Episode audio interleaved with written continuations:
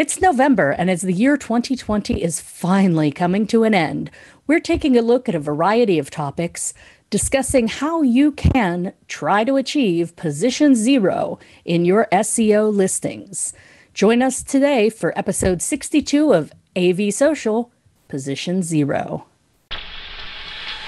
The network for the AV industry.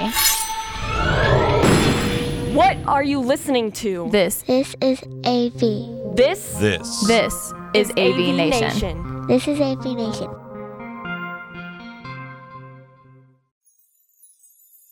This is AV Social episode 62, Position Zero. Support for AV Nation is brought to you by Extron, industry leading technology backed by world class support. Hello, everyone, and welcome to this episode of AV Social. I'm Dawn Mead, your host here at avnation.tv. And I am joined today by two wonderful guests that know a lot about marketing and communications.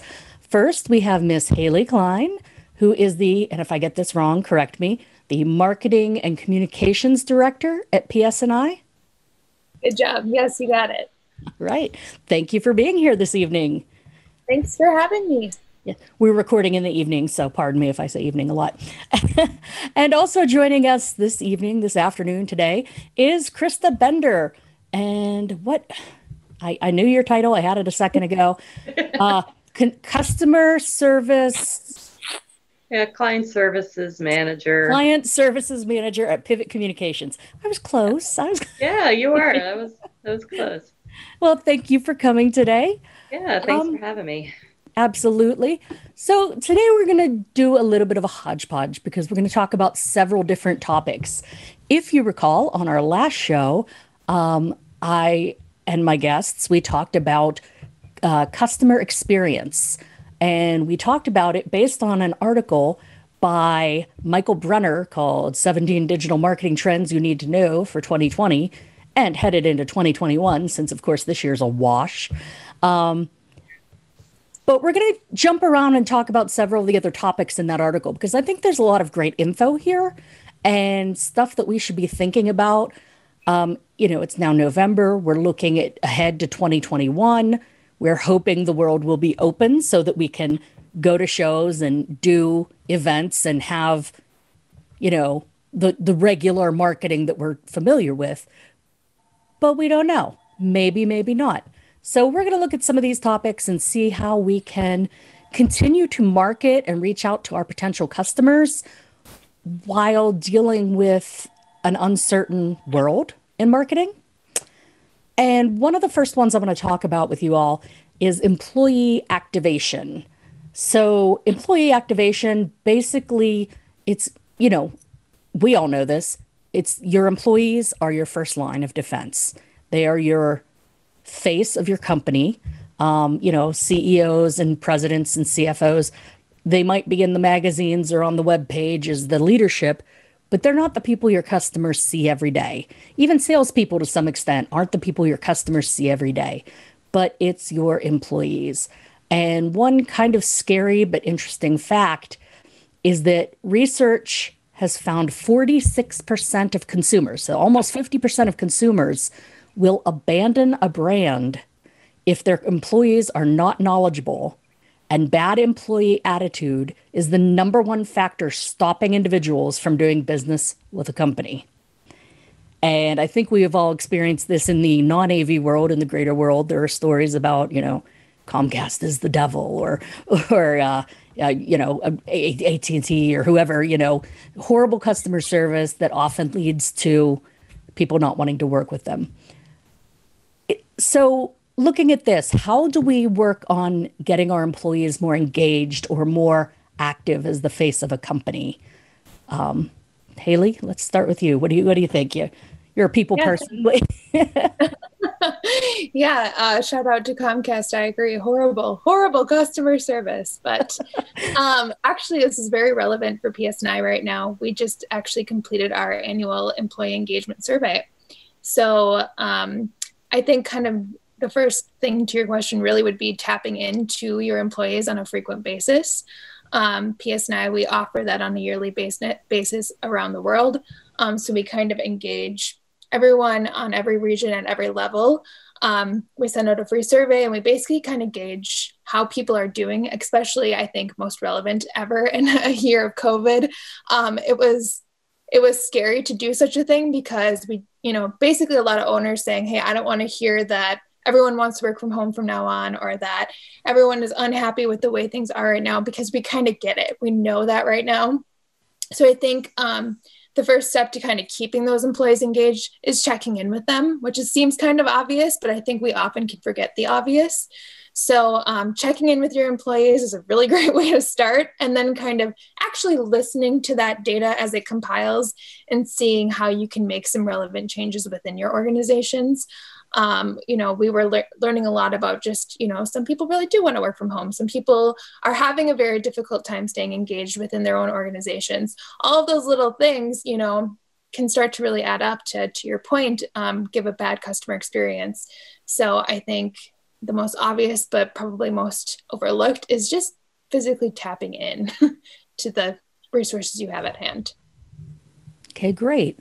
Um, one of the things that we find in a lot of companies is that your company culture plays a lot of, of, of a role with um, getting your employees engaged, getting them excited about doing their jobs, but also being part of your company doing what you do, if that makes sense. Um, and and that involves you know usually a lot of training um, you know being allowed to post on social media um, mm-hmm. involvement in creating videos white papers um, actually the company i was with right before where i am now and i can't talk about um, they had a really extensive company culture program where those of us in communications would go onto the workroom floor or would go to the digital side of the business or would go to fabrication and and talk with people and ask them you know just basically interview internal uh, people internal staff and say you know tell me about your job or what you want folks to know about and really get them involved in that messaging. Krista have you found um, you know pivot you have a lot of customers. Have you found a lot of companies willing to do that or or any way that, to encourage companies to be more proactive about getting their employees engaged with their brand? Um, it is something we always try to to get. Uh, it's it's really great when we can get a client to have a lot of buy-in uh, from different departments because um, you know sales and marketing go hand in hand, even though sometimes they fight against each other or marketing doesn't exist. You know, and and it's you know wild west you know, sometimes. Um, I've worked at, at, companies where it was like that. Um, it, it depends. You know, some are really good at getting buy in and some aren't for a variety of reasons. And maybe it ties into, um, you know, what Haley and you were talking about earlier is the company culture. You know, if they don't have their in their departments talking to each other anyway, um, you know, on a friendly basis, besides just getting work done, um, it's really hard to to have that unified front. Um, so yeah, sometimes uh, we we have a positive uh, ability to have that, and sometimes it don't. We don't. It all depends, you know. And and when we when we have clients where we can't get you know full feedback or in internal information, we we do the best with what we can work with, and you know go from there. Right. Um, so last show when we talked about this article in the past about customer experience, uh, there was a statistic from Bain and Company that said a mere 5% boost in customer retention increases profit by 25%. Um, talking about employee engagement, they found that if you generate leads, if your employees generate leads through social media posts, they're seven times more likely to convert than leads you generate through other channels. That's a really powerful statistic. I mean, you know, we're all about wanting to convert. Um, but at the same time, we're all about wanting to protect our brand and and and you know worry about what people are posting. The the internet is rife with examples of people posting badly uh, for their companies. Um, either one of you is is there a way that we can encourage our employees? I mean, I know I kind of just asked Krista this, but get them more involved on the social front while not completely handcuffing them, but keeping them within the brand I mean, what, is there a best practice for that? What's what's the secret sauce? Um, when I was at Vaddio, we had a we had kind of a unique situation where we had kind of we were at liberty to have our own kind of social handles um, via Twitter or Facebook or whatever it may be. Um, but we also they also did a very good job at putting together kind of a Vaddio crew they called it.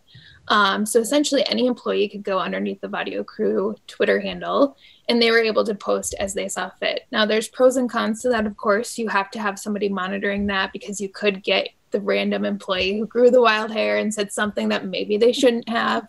I myself was guilty in sending a picture of you know a product that wasn't released yet and, and, you know wasn't shipping yet and yet i was like oh look and then we got you know i got in a little trouble for that one but i was like hey i'm doing my marketing job here um, so that was a that was kind of a fun way i know a lot of companies internally will try to do um, just little contests. So if you can get your teams to post, you know, 10 things a month or something to that effect, they'll kind of have a name in a drawing um, to get some sort of prize or maybe a PTO day or something to that effect.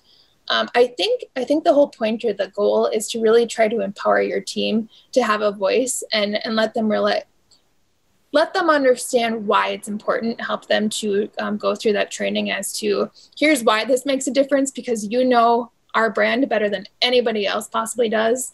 Once the, you know, engineer team in a manufacturing company can like understand that and once they feel empowered to have that voice they'll post some of the best things that you could possibly have so much better than the average marketing person can do because they just understand the nuts and bolts so much better than the average person so i think trying to again empower your team and maybe encourage them through a fun way is always a really excellent way to do it and i think to your point, Dawn, um, the more the more people you can get involved from any single peer group, I think is going to be the better result. It's just a matter of I think first the education portion um, as to why it's important, why it matters, and why we think you're so good at this, and then kind of you know sometimes even just training them on how to do it. I've had to do it with my team. Just here's what a hashtag mean, guys. Here's here's why you post here rather than there. Like just simple things, but being patient and just kind of teaching people the way, I think is goes a long way. Right. That's great too. The idea of having like contests and things or or I mean that also helps build company culture, you know, having these events like a uh, come up with your best hashtag or or something celebrating like- the wins, I think, is the other thing too. Like celebrating, like, oh look, we actually got a lot of traction on this, or look what so and so did. It was so funny. And like, you know, shouting them out at the company meeting or whatever. People appreciate just the tiny bit of acknowledgement. So always a good way to to do that as well. Mm-hmm. That's great. Yeah, and I think that also ties into um, like the employee engagement.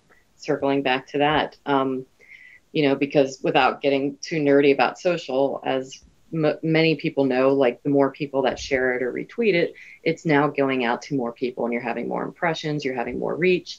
So there's a very good chance that maybe somebody isn't following your company's handle on Twitter but they're following Haley or they're following Dawn or they're following Krista. And then because that person, you know, retweeted or reshared it or on Facebook, whatever platform, um, they now have the chance to see it. And maybe they are now at a position where, wow, that actually speaks to me and I have that need, then you're, you can solve.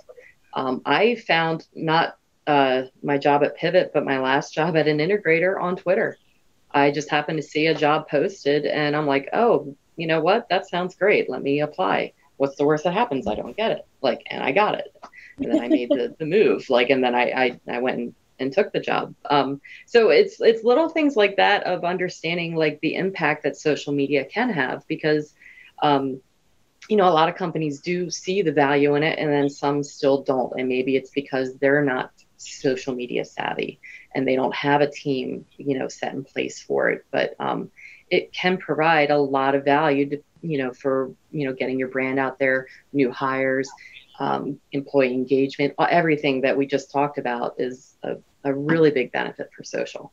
Right. As you can tell, I really like social. Don't we all? Those of us that are recording this, and you know, the AV tweeps, we get it. It's the folks that aren't AV tweeps. We need to pull them in. True. Um, Krista, you brought a great segue over. Um, so, yeah, people don't know what social brings. Well, you know, as of a few years ago, social was suddenly added to the Google algorithms for showing up in search results which previously they had not been. And so, you know, having this active social presence can often boost you in Google search and, and the other search engines. So let's talk for a moment, shifting gears to talk about search engine optimization.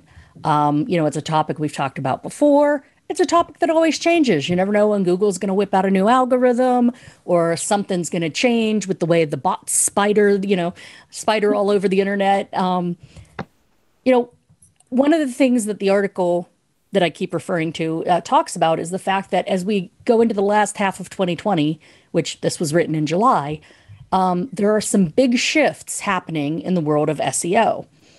And they've been slowly working their way through over the past decade um, because people use mobile so much and voice search. People are changing how they search for things and they're changing how they view those results. And one of the big things is it used to be if you're not on the first page of search, you don't exist. So you want to aim for like that number one or two spot on the page. That's changed a little bit. Now it's not just your being on the top search engine result page or SERP as they call it, but now you don't want to be in position one or two. You want to be in what they call position zero or the featured snippets, the little, you know, the ads at the top that are maybe paid for, but sometimes the things at the top aren't paid for. They just got featured because of some magic alchemy. Um, and they, they, refer to that as, as the best on SERP SEO. Um, now, of course, the article is saying, you know, we're not exactly sure how this is happening yet, so let's figure it out. But they did say over 60% of search results returned by Google today are because of featured snippets as opposed to traditional SEO. Um, Krista, I know you do a lot with search engine um, optimization and, and web search, that sort of thing. I think you were the HubSpot coordinator at Pivot. Um, what, what, what can you tell us about this new on SERP or, or featured snippet thing? Uh, give us some give us some advice. Um, well, it it ultimately, you know, part of it does still go back to you know being able to find your your website and your content. You know, Google and you know or Bing or whatever, but let's just say Google because that's like the big one. You know, they need for your website to be able to rank and whether it's in you know the one through a million or as a snippet they got to be able to find it right um, you know, and then basically they take a look at it and view it for what is in there. You know, it, what's the topics, what's being covered, what's the keywords, and then ultimately too, if a lot of people have gone to your and clicked on your web page, they realize that that is something that is um, very informative. So that it gives you a better chance of getting up higher for your rankings.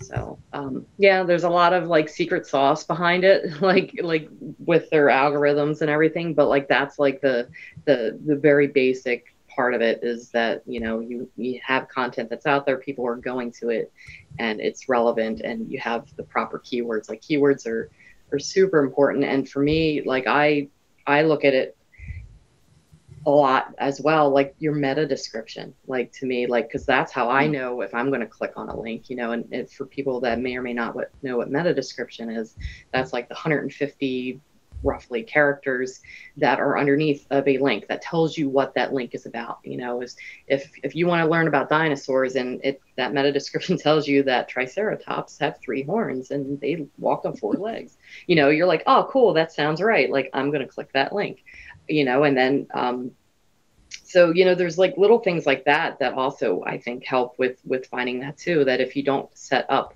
your um, web page correctly with those kinds of things like meta description it's less likely that it's going to people are going to click on the link and you may drop down and search them Right.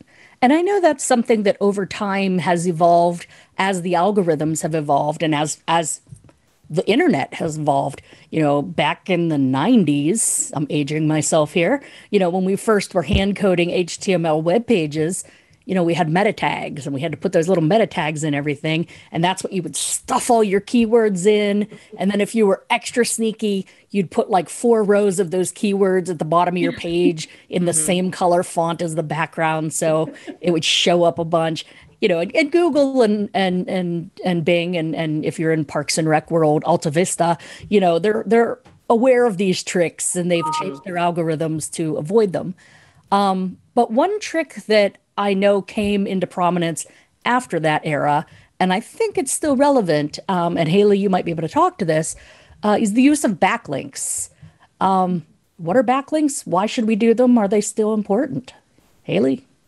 to uh, Chris's point, so um, having authority within your your blogs, your pages, your website, um, a lot of that can revolve around linking back to other websites who also have authority and have have shown that. So pulling um, a statistic, and Krista helps me do this a lot, but pulling a statistic with um, you know a different type of of a different a different blog essentially on my blog helps me to do that so kind of working together on two different um, blogs kind of to amp up your ranking and then that kind of shows your authority that you know what you're talking about or that you're linking back to someone who does um, mm-hmm. i believe also i think just speaking back a little bit um, i think that people are searching a lot more um, specifically now than they used to so um, you know in the back in the day like like you would you would search on Google like CTA call to actions, right? But now it's best call to actions for a landing page, best call to actions for my event, best call to actions. So we're getting a lot more granular and a lot more specific. And I think that is a big part of the snippet conversation. Um, I think that the more specific you can get in your search, or rather the content that you're providing for a specific search, um, I think that is what helps you ultimately get a little bit more featured. So doing things like lists and doing things like um, just getting very, very specific to those. And then having, you know, if you have a, a DIY or a Q&A or something to that effect, and you can physically show an image, all of those things play a bigger role um, so I think it's more about trying to get, again, very granular and very down into the point and not trying to rank for everything that embarks the CTA in that example, but rather what are the specific things I can speak to. I think that actually helps a lot. Then, but taking that, backlinking that to somebody like a HubSpot in that example, who um, really knows what they're talking about in that respect. And Krista's really good with the backlinking. So, Krista, I hope I'm not butchering this in your opinion. Um, but yes, I think that's something that that really helps with the with the snippet conversation, helping the SEO all all around. Great, yeah, Krista. Anything to add to that? yeah, no, the Haley's right on. Yeah, with backlinks, you know, if you can link to something that you know has a lot of authority, it does really help. Um, you know, if it happens to be you know one of your own pieces of content, you know, that's even better. Um, and I just lost my train of thought. I was gonna, you know, get something really awesome, but um, it, it was a little bit to to Haley's point, which um, whether or not we're ready to segue to something else, but um, people are doing a lot more research now, and and buyers are like you know that you know most buyers now are like looking at seven to eight pieces of content or sites or or or solutions before they make a decision or, you know or start to narrow down that they're ready to, to buy something whatever it is so um, you know, there's this plethora of information out there. And to Haley's point, the more um, specific you can be, um, the better it is. Um, and a few years ago, um, I know HubSpot came out with something called like pillar pages, kind of like topic clusters, right? So if you want to talk about like, let's just say SEO, you know, you can have like your very generic basic SEO 101 kind of blog, which, you know, will rank a little bit, you know, for basic stuff, but then you can add in like maybe three to four other blogs that get really specific into, you know, snippets or keywords or, you know, alt texting your images, which is a big help, you know, for uh, when there's uh, Google is scrolling your content. Right. Um, so yeah, that's my add in. The other, the other thing I would add to that too is um, you know, with the snippets and then the backlinking with all of that, I think the other element to that with SEO ranking is obviously um, how, how are people finding it? And that's where we came back to social before and people, you know, wanting to share that information. So um, I think that when you are backlinking or you're linking like in, in the common AV integrator space, um, backlinking to your manufacturing partners and their technology solutions, whatever this you know topic may be, um, that manufacturer is more likely then to share it, right? So then they're sharing it to their audience. That also helps. Um, maybe it's the person on LinkedIn that we got to do this because they're so engaged as an employee, and they're the ones who did the uh, the comment itself. So again, all of that kind of plays its role too. I think that's the other really cool piece of that is people are more likely to share when they have something to say about it. So that's also a great way to go about it. Right. Well, th- speaking of things to say, um, I mentioned a few minutes ago uh, that you know voice search is something that we're starting to see more and more of. Um, and as we go into 2021, I'm sure it's only going to grow more.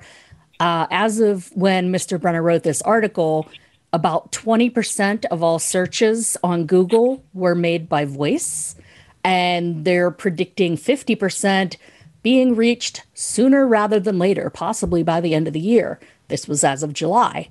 Um, we already know that 61% of those aged 25 to 64 already use a voice device and intend to use it more in the future. We've got a quarter of all US households already u- owning Google Home or Amazon Echo or another smart speaker. So, voice is a new search tool that we need to look at. Um, one of the things that is brought up as a suggestion is coming up with branded skills. Now, I know back in the day it was like, ooh, apps are the new thing. Everybody needs an app. Even if our company doesn't really need an app, we're going to make an app because apps are the cool buzzword. Um, and I can see branded skills kind of having that same effect. But for those who don't know, branded skills are marketing through smart speakers. For example, uh, the tequila brand Patron has a smart branded skill that goes onto the smart speakers, and you can say, hey google okay google hey siri hey amazon uh, ask patron for a cocktail recipe. And then it will find a recipe you know or help you find a recipe that can use tequila in it. Um, now how we translate that to av you know that's something we can experiment. And again it could be one of those things that it's just the buzzword and and everybody's going to have an app and doesn't need it everyone's going to have a branded skill and doesn't need it but um, I mean, does does this sound like something that in our industry specifically we could find a way to leverage? I certainly feel as though we certainly should. So, uh, Frank, to be completely honest, I mean, this is not something I have dug into personally. However, given we are in a technology related field, I feel we should be using the technology at hand.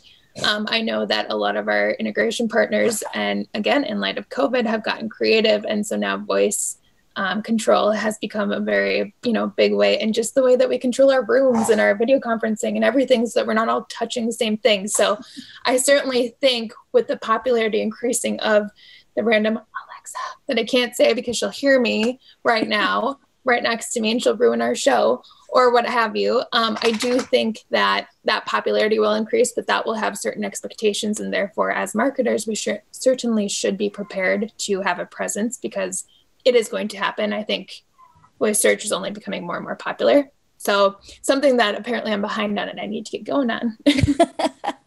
As I said, this was just written in July. You know, it's fairly new. So I just oh. throw it out there and see what you guys think about it.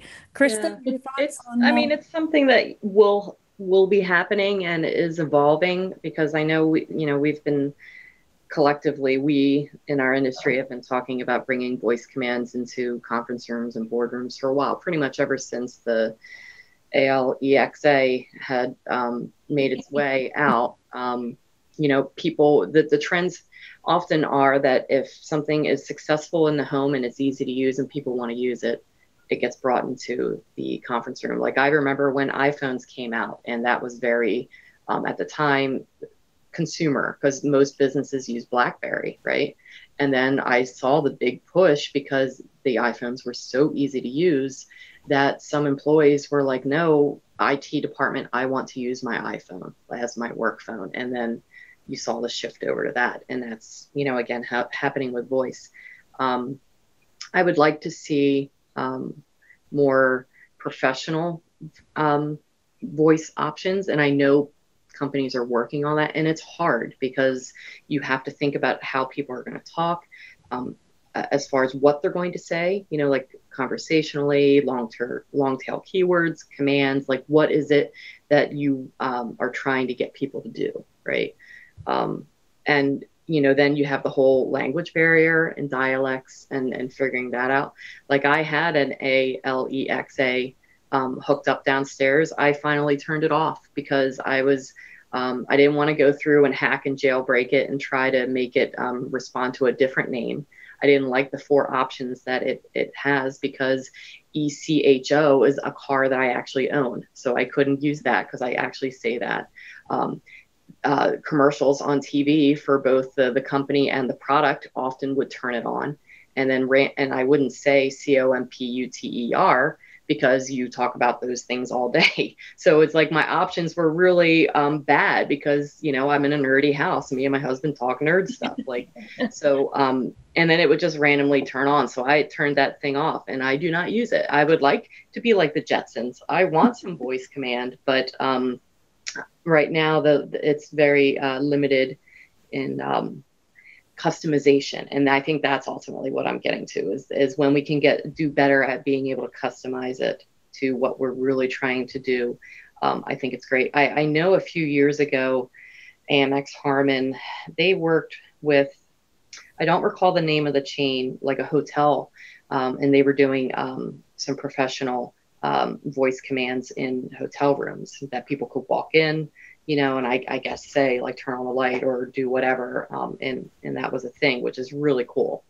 Um, so I am looking forward to when that becomes um, more every day. Right.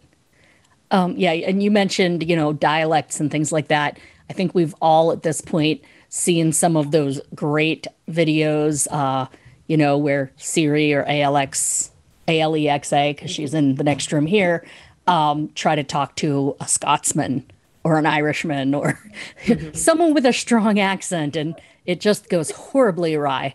Um, so th- those are some good points. Personally, you know, uh, and, and this is a topic I threw out to you guys without really having thought about it much myself, but I think this may be something more for our manufacturers to look at. Um, you know, we're still in the growth phase for using video and like things like YouTube and Vimeo for promoting our companies and our products. And to this day, I maintain the absolute best AV video that I've seen online is a 16 second video from Pioneer car stereos because my my SUV before the one I have now it was daylight savings. How in God's name do I change this radio on this car. And you know the the font is like half a point font in in the manual that's 12,000 pages long. There was no way to find out. I went on youtube. I had pioneer model number set clock and they had a 16 second video. Here is how you set the clock on the pioneer blah blah. Mm-hmm. and they just showed it to you and described it.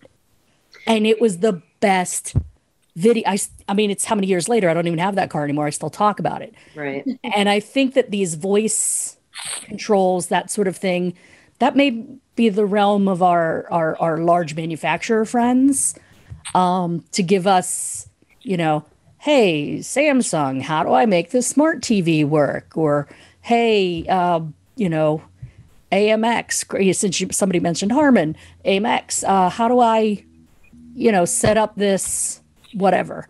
Mm-hmm. Um, I, I, think that may be more relevant to our industry. But they do say that the content that uses uh, voice commands as content have a better chance of being picked up as a featured snippet and mm-hmm. found on position zero in Google. So it has its value, but don't make an app just to make an app, basically. I have a feeling that it may um, our desire for voice may get accelerated too with the current pandemic because that's often a feature now that people are wanting because they want touch free you know applications. So now a lot of things if they weren't already not trying to take us off topic but i love talking about this stuff.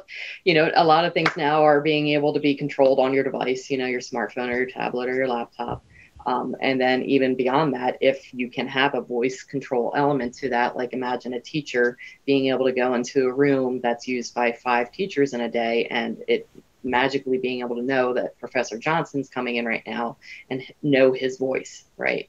right. And then, you know, the next person comes in and may, and that's probably due to some scheduling as well that could be behind the scenes but it would ultimately be great if um, that's it or it could be as simple as somebody walking into the room and saying turn on projector you know turn on you know whatever else that needs to be turn on displays turn on audio conferencing whatever's in the room um, so i i suspect that a lot of that probably is getting more r&d now because it's a bigger demand for it Right. And I don't think you went off topic one bit because you actually, once again, gave me the perfect segue to the last topic I was going to bring up. And it's not even in the article. I'm going wildly off off book here, folks. But because of COVID, because we're going to more voice commands, because we're looking to market more touch free in this germ ridden era. Um, one thing that we had viewed as having an app for the sake of having an app or just a trend to hop on is a bunch of years ago, we were all super, super excited about this cool, weird thing called the QR code. And then it died out because that was like a big trend, you know. Oh, we're all going to have QR codes. Everybody's going to use it. It's the wave of the future. And then trend over, it's gone. It's back. It's, it's back. It's Yes. made a resurgence. I I went out to dinner with my mother before they closed all the restaurants, Mhm. but after the pandemic started and there were no menus. There was just a QR code taped down on the middle of the table. And you scan it with your phone and you get the menu on your phone and you can, you know, only touch your own device. My mom's almost 80, so I ended up having to sit there with my phone and read the whole menu to her till she figured out what she wanted. But um, you know, it, it's that sort of thing. We're starting to see it on tables and bars and restaurants and even wayfinding and and and connectivity. Um, I know the solstice, the Mersive thing, you know, you scan a QR code to join the meeting, or you can, you know, scan a QR code on wayfinding to get directions on your phone. Uh, uh, is this back to stay? Uh, I you know, hope it- so. it was a trend. I mean, I think so because everything you just mentioned, yeah, I've seen and I've seen it like elsewhere too. Um, you know, I'm a big cyclist, as some people know, and one of the trails I was riding on, there's a, a very heavily car traveled intersection that is dangerous to cross, right? And there's no like crossing right now.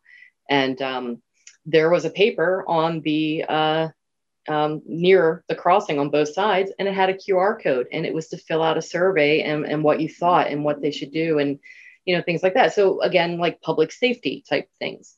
Um, so yeah, I think the QR code is probably going to make a comeback now. I mean, it has made a comeback, and I think that's really great. You know, and it, it and it probably will stick around or morph into something else as because I can't imagine that now that, that we're going to touch free that that goes away when COVID goes away. right. Haley, your thoughts on the on the resurgence of the humble QR? You can let the puppy Um, bark. It's fine. Just bring the puppy on screen. Thinking puppies. Um, agreed. It is. It seems to be the modern day CTA in a modern day landing page. Rather, I think that it's. Uh, I think at the end of the day, it's just all about using it responsibly. so don't use it and send people to a giant 200 page catalog. That's probably not the best use of it. But using it for a digital signage factor, learning more about a company and taking it to that personalized experience where it's not at information overload, but has the relevant information you need. In the restaurant scenario, I some I went through the same exact thing recently, and I was like, "Oh God, I haven't used used a QR code forever," and I didn't, I didn't, I was like, "I don't even know what I'm doing here." But once I did it, and it was so simplistic and so easy, I really enjoyed the experience. So I think that's the point. Is I think they're absolutely here to stay. I think technology has evolved enough where it's not difficult. I remember my first little iPhone; it was hard to get my little QR code to go. So I think as technology has evolved, I think you know. Remember when you used to have to download an app to Yeah. make the QR code work? We don't have that anymore. Now it's straight up. It's your camera the and it camera. So yeah, I think I think as long as the experience remains simplistic, and then we do a good job, whoever's on the other end of that QR code, that marketer um, does a good job at no information overload, but a really good personalized experience for the reason they're there. I think yeah, I think it absolutely has a very powerful and good reason to stay. To, to be fair, I was the idiot on my phone Googling how to read a QR code on this specific phone. I was like, do I need to download an app? And then, oh, just use my camera. Okay. yep. It's so But nice. we It's figure so it out, easier. it's good stuff. It is. um, actually, you know, uh, all joking aside, I think it is, as Krista and Haley said, it's going to be something that's here to stay. And it is about targeted info. Literally last week, I spoke with my boss and he said, Those code things that look like a square with all the dots and the lines. Yes, QR code. he wanted me to show him how to make one. I gave him a, you know, I found a free app that was highly rated, put it on his phone. He was using it for personal stuff. But then he's like, This is great. I want to put one of these in every conference room that will link to the audiovisual services page on the company intranet directly to the instructions for that room. So if it's a touch panel room, Yeah, that's a great zip idea. the QR code and it gives you, we don't have to make manuals anymore, print them out, you know, spiral bind them or whatever. It just snap. Oh, that's how I use this room. Different type of room, snap. Oh, that's how I use this room. Snap. Oh, that's who I call when I broke this room. Yeah. So, Mm-hmm. um, Makes it so much easier for the average person who walks into that room and always has that issue. I mean, it's such a, it's at their fingertips. You don't have to whip out the old manual and figure out what to do or who to call. So again, an excellent example. So, marketing folks, if you're like me at my first three integrators and you're in charge of putting together all the manuals of how to make things work in your rooms, don't take the time to do that. Just make QR codes to stick on your on your room, you know, in your room, and take five minutes out of their training to say, scan this, you'll get instructions. Yeah, because also in reality, some of those rooms, like especially the higher end rooms, when you really think about it, like an executive boardroom, nobody wants that binder seen, right? So, Right. so where can you hide it? If there's not even a rack or a rack closet in the room, like how how would you hide that anyway? So if it, if you're relying on the, you know, the the hard paper um, uh, instructions, chances are they're on an IT guy's desk somewhere or or somewhere or in another room, and you're not going to have it anyway. So yeah, absolutely. Because truthfully, you know, when you walk into a room, you know, most people want it to be one touch anyway, right? And so if you can't one touch and there's an issue or whatever, you should be able to snap the QR code, and it should be able to pro. I would say, give you like four steps to be able to turn on this system if you can't one touch it, and then if if that can't then it gives you the uh, IT or AV guy to call or gal. Right. Great. Yeah. I absolutely agree. And I'm making my boss do that now.